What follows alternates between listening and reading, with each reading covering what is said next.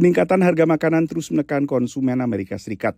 Dan menurut harian bisnis The Wall Street Journal, anggaran rata-rata rumah tangga untuk kebutuhan primer ini meningkat ke level tertinggi dalam tiga dekade. Saat ini konsumen Amerika rata-rata membelanjakan 11,3 persen pemasukannya untuk makanan, hampir sama dengan angka untuk tahun 1991. Egg prices were back up again. Meat products also saw some big jumps. Also, uh, carbonated beverages, uh, sodas, uh, soda prices jumped a lot. Tapi bersama dengan melandainya laju inflasi secara umum, kenaikan harga makanan juga ikut mereda. While prices are rising for food, uh, they're rising at a much slower rate than they were a year ago or two years ago. Indeks harga pembelanjaan konsumsi pribadi, Personal Consumption Expenditures atau PCE, menunjukkan penurunan laju inflasi secara tahunan ke angka 2,4 persen, menurut laporan Departemen Perdagangan AS.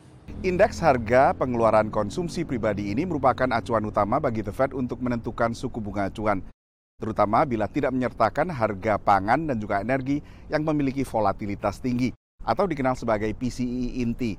Dan PCE inti ini peningkatannya mencapai 2,8 persen, sementara target The Fed adalah inflasi sebesar 2 persen. Tapi menurut analis, arahnya sudah sesuai ekspektasi Bank Sentral. Inflation now has been on a steady trajectory toward the Federal Reserve's target since the middle of 2022. And while the CPI and the personal consumption expenditures deflator that we saw this morning have been giving somewhat mixed results, indicating that the last mile of inflation may be somewhat more challenging to accomplish, the trend clearly remains in place and sets the stage for the Federal Reserve cutting interest rates sometime near the midpoint of this year. Selain itu, pengamat lain menilai The Fed tak menganggap remeh risiko resesi.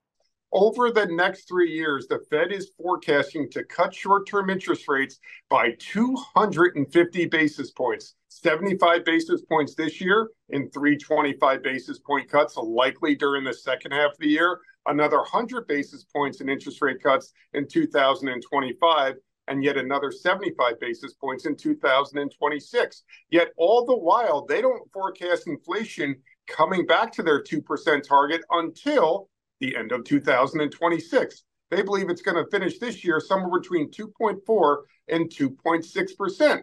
So that tells me they're much more comfortable with inflation staying above 2%, albeit below 3% as well, than they are with their own forecasted economic slowdown into a recessionary period. The Fed telah menaikkan suku bunga acuan 11 kali sejak Maret 2022 guna meredam laju inflasi yang sempat menembus angka 9 persen.